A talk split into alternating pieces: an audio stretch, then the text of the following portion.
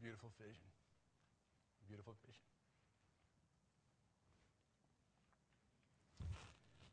What was that about the Hulk? huh? Oh, buddy. Okay. we do have an amazing God and an amazing story to share. One that we've been commissioned to share. We've been studying together the book of Acts, and the book of Acts is the record of how the Great Commission was initially fulfilled. Before he ascended into heaven, Jesus commissioned his apostles to make disciples of all nations, to go, to teach, and to baptize. They were to begin where they were, in Jerusalem, and to then move out in ever increasing circles to Judea, to Samaria, and then to the remotest part of the world. The book of Acts is the record of how they did it. How the church in Jerusalem grew from 12 to over 5,000 in a very short time. How it then spread throughout Judea and into Samaria. How God pushed Peter into Cornelius' household and Gentiles were brought into the church. How persecution drove believers into other parts of the world and how those believers began to actively evangelize among the Gentiles. By the end of chapter 11, we noted a shift in focus from Jerusalem to Antioch, where Barnabas and Saul were teaching. We also met Agabus and other prophets who came to Antioch to warn about an impending famine. And we saw how the church in Antioch responded by sending relief to the church in Jerusalem. Chapter 12 then took us back to Jerusalem to witness the martyrdom of James and the arrest and miraculous release of Peter, who, after his release, departed from the scene and from center stage. You know, Peter had dominated the record for 12 chapters. But in chapter 13, Saul, who was also known as Paul, comes into focus. And then he dominates the rest of the book. Now, we call the book the Acts of the Apostles, but as we've noticed, it really focuses on the work of just two apostles, Peter and Paul. I had a professor suggest a better name for the book would be Some of the Acts of Some of the Apostles. But perhaps an even better name would be the Acts of the Holy Spirit. Because in actuality, it is a record of how He directed the growth and development of the church. And that really becomes evident in our text for today, where we see how the Holy Spirit led the church to launch its first organized missionary effort. It had been reaching out almost spontaneously, but now we see an intentional, planned effort to do so.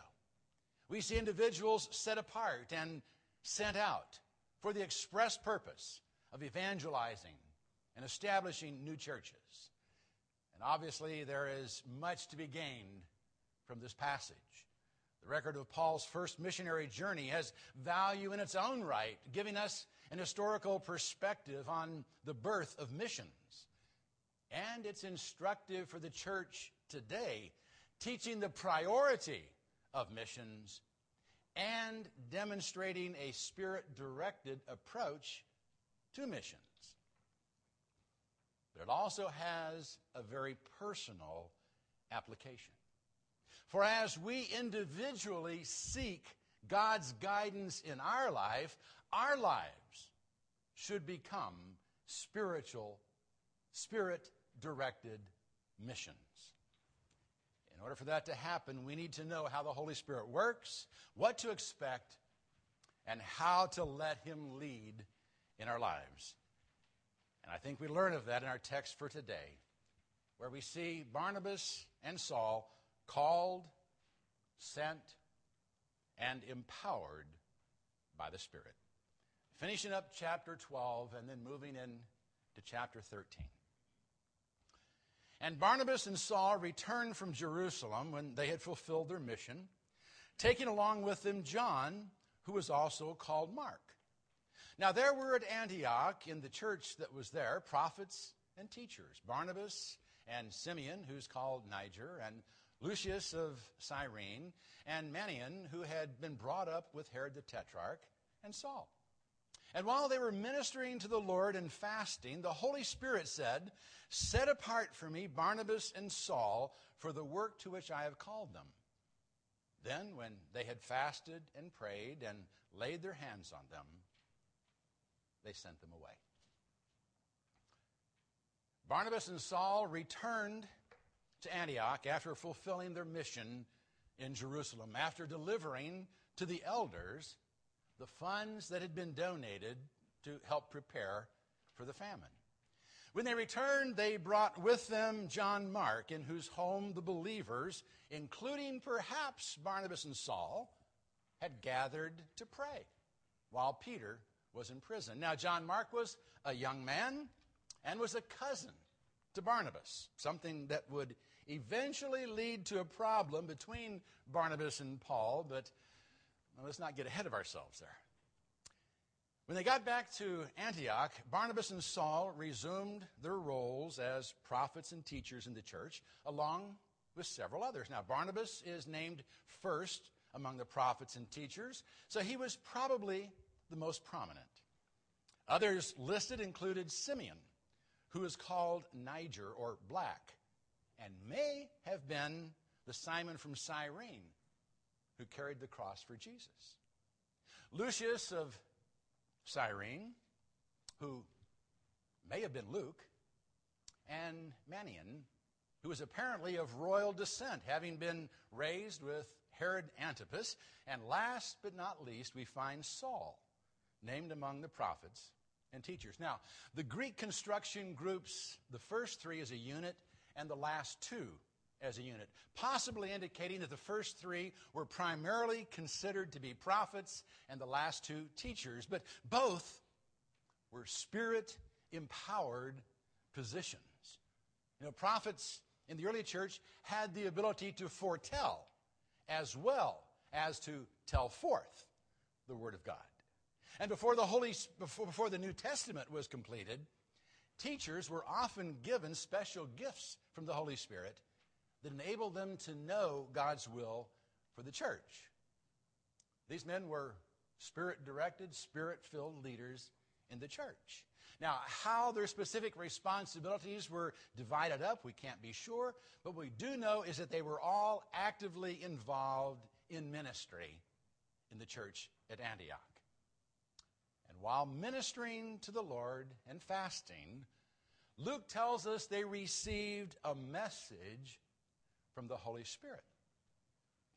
Now, what's actually meant by ministering to the Lord is open to debate. The word translated ministering was used in the Greek translation of the Old Testament to refer to the work of priests and Levites. Our word liturgy comes from it leading some to suggest that they were actually involved in a worship service when the Spirit spoke. Others, however, note that the word also has a broader meaning. It can simply refer to service, to serving, to meeting needs that exist. So there's really no way for us to know if the Spirit spoke while they were in worship or while they were simply serving in the church. And the fact that they were fasting isn't much help either. You know, fasting can be an expression of worship, of seeking God's will, or expressing, expressing a contrite heart before Him. Or it can simply be the result of being so busy ministering that you don't take time to eat, or giving your lunch money to someone else who needs it more than you. But either way, in the context of doing, that the Lord spoke to them. They weren't just sitting around waiting for the Lord to speak. They were already doing what they knew He wanted them to be doing. They were ministering when He spoke with some additional specific instructions for them. Now, how He spoke, we aren't told. He may have actually spoken through a prophet, one specially gifted to receive such messages, or he may have simply made his will known through unanimity of spirit. You know, while seeking to faithfully minister in the church, they may have all just come to the same conclusion of what they needed to do. And in fact, that's how our elders seek to know the will of God for congregational matters. We seek God's will in Scripture to lay down the basics, but when it comes to specific how to apply situations, we just look for unanimity of spirit and we trust that if we're being led by the Spirit, we'll all agree. Maybe that's what they did. However, they did it, the Spirit made it clear that Barnabas and Saul were to be set apart for special ministry. They were to be officially set apart for the work to which he had called them. Now, we should and must note that the church didn't call them into the ministry. God did. We know of Saul's call, but we're not told the specifics of Barnabas's. His may have simply been communicated through an inner impulse to do something. You know, I really don't know how God calls someone. I don't even know how he did it in my life. But I do know at six years of age, I knew I had to be a preacher. However, he did it, Barnabas and Saul both knew what they had to do. And the Spirit directed the church to get behind them, to encourage them, to support them, and to send them out.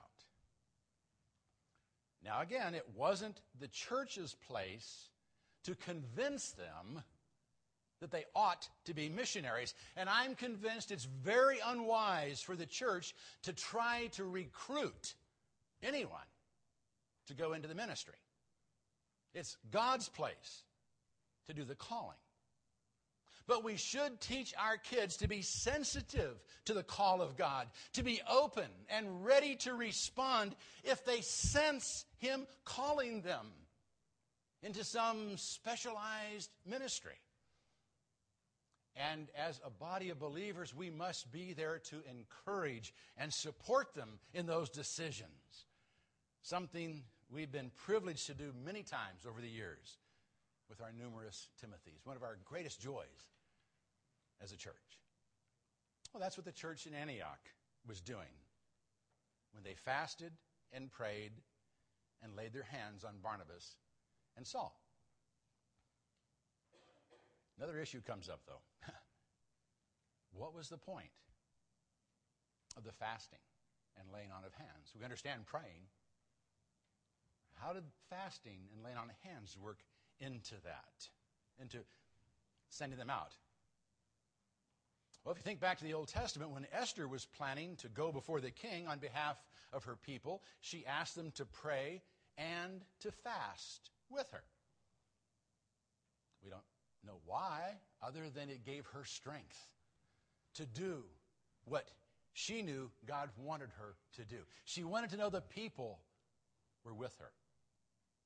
And while the laying on of hands may be a way to bestow a special blessing, or in the case of an apostle to impart a miraculous gift, it also serves as an expression of unity and support, a one for all and all for one kind of gesture. Whatever the purpose, and however they may have been done, the point is that the church sent them out with every assurance that they were with them in their ministry. But still, in the final analysis, both were called by the Spirit and they were sent by the Spirit. Let's read on. So, being sent out by the Holy Spirit, they went down to Seleucia, and from there they sailed to Cyprus.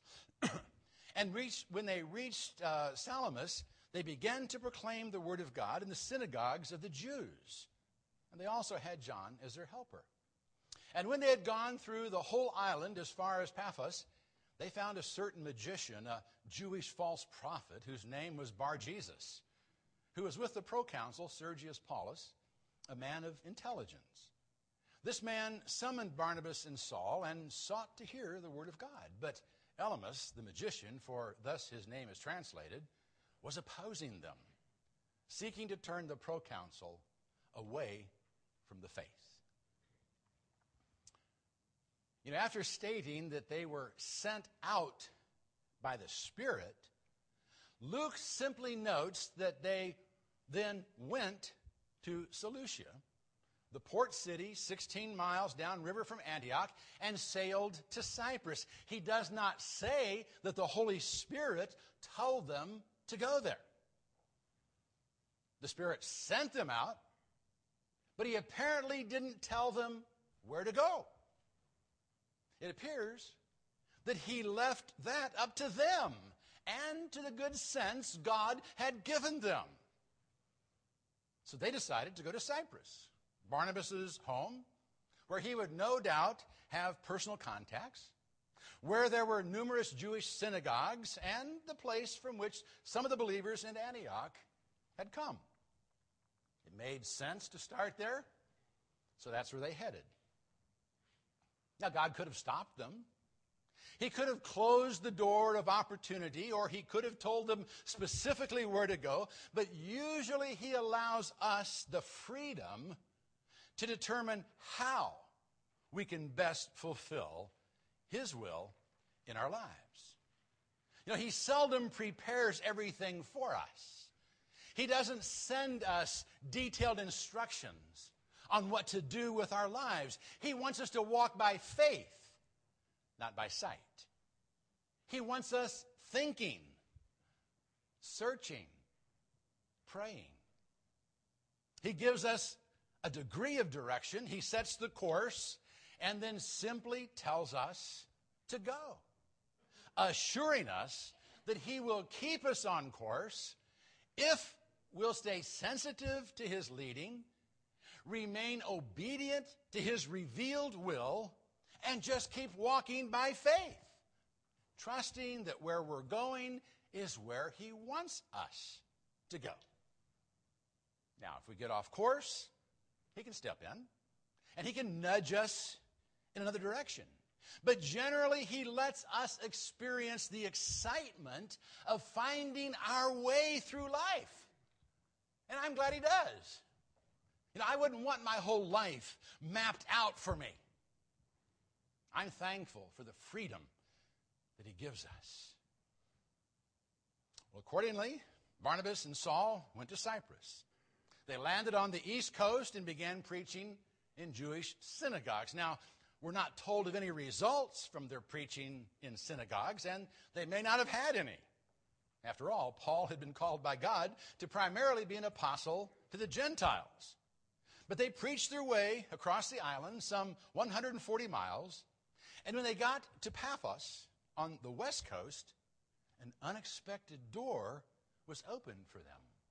The proconsul, the governor of the island, had heard of their trip across his island, and he wanted to hear the word of God. His court magician was Jewish, a man named Bar Jesus. That means son of Jesus. And these guys were preaching about someone named Jesus. So he wanted to hear what they had to say. Now, Bar Jesus, or Elymas, which means skillful one, didn't want Sergius Paulus looking to these itinerant preachers for spiritual direction, so he opposed them and actually sought to turn them away from the faith. And that shouldn't surprise us. For as we seek to do God's will, we can be sure some will actively oppose us. If the Holy Spirit is directing us, we can be sure the unholy Spirit will be fighting against us. But greater is He that is in us than He that is in the world. If we'll be filled with the Spirit, we can overcome opposition, just as did Saul. Reading on. But Saul, who is also known as Paul, filled with the Holy Spirit, fixed his gaze upon him and said, You are full of all deceit and fraud, you son of the devil, you enemy of all righteousness. Will you not cease to make crooked the straight ways of the Lord? And now, behold, the hand of the Lord is upon you, and you will be blind and not see the sun for a time. And immediately a mist and a darkness fell upon him, and he went about seeking those who would lead him by the hand. And the proconsul believed when he saw what had happened, being amazed at the teaching of the Lord. Now, from this point in the book of Acts, Saul goes by his Greek name, Paul. His Jewish name, Saul, was probably given to him in honor of the first king of Israel. And it was no doubt effectively used to gain entrance to, uh, to synagogues. I'm Saul. Oh, welcome. But now he's before a Roman governor. So it's Paul. And it'll remain so through the remainder of the book. Anyway, Paul was trying to witness to Sergius Paulus, and Elymas was opposing him. But you know, opposition doesn't necessarily mean a door has closed. It may simply mean the job is going to be harder than we expected. But if the Holy Spirit has called us and sent us, we can be assured He will equip us for the work.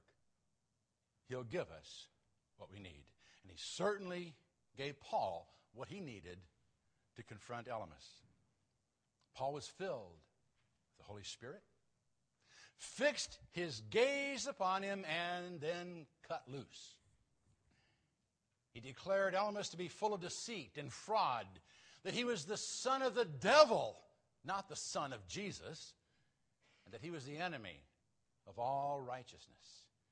He then asked, Will you not cease to make crooked, to pervert the straight ways of the Lord? And exercising apostolic authority, he told him the hand of the Lord was on him and that he was going to be as blind physically as he was spiritually. Immediately, a mist and a darkness fell upon him, and Elymas was struck blind. He began groping around for someone to lead him by the hand. You know, in some ways, this reminds me of Peter's confrontation with Ananias and Sapphira. It's obviously not a gentle rebuke. And at times, there is a need to confront powerfully. This was one of those times.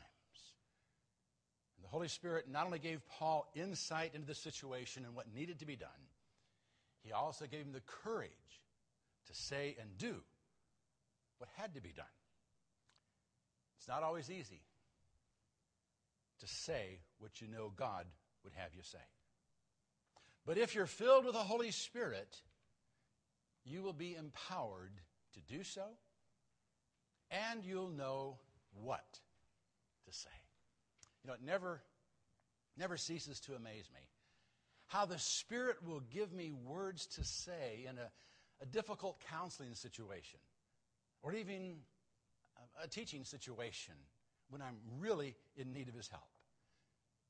And obviously, the Spirit was directing Paul because the council was persuaded.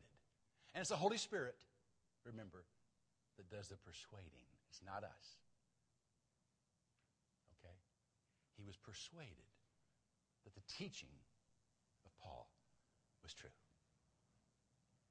When he saw the work of God he believed.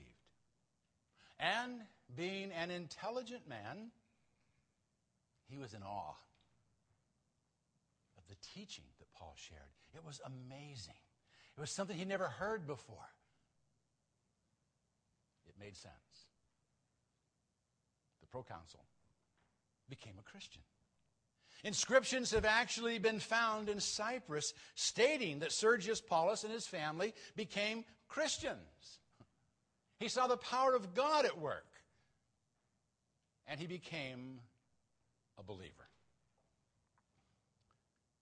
Now, you may not have seen anyone struck blind, but I trust you've seen eyes opened and lives changed by the power of the Spirit.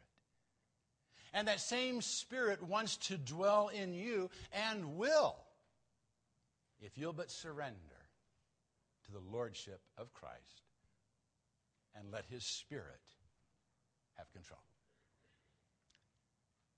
Have you seen enough to believe? Does the teaching of God's Word amaze you and make sense to you? If it does, now is the time to surrender to the Lordship of Christ and to make of your life a mission, a holy mission, directed by the Holy Spirit.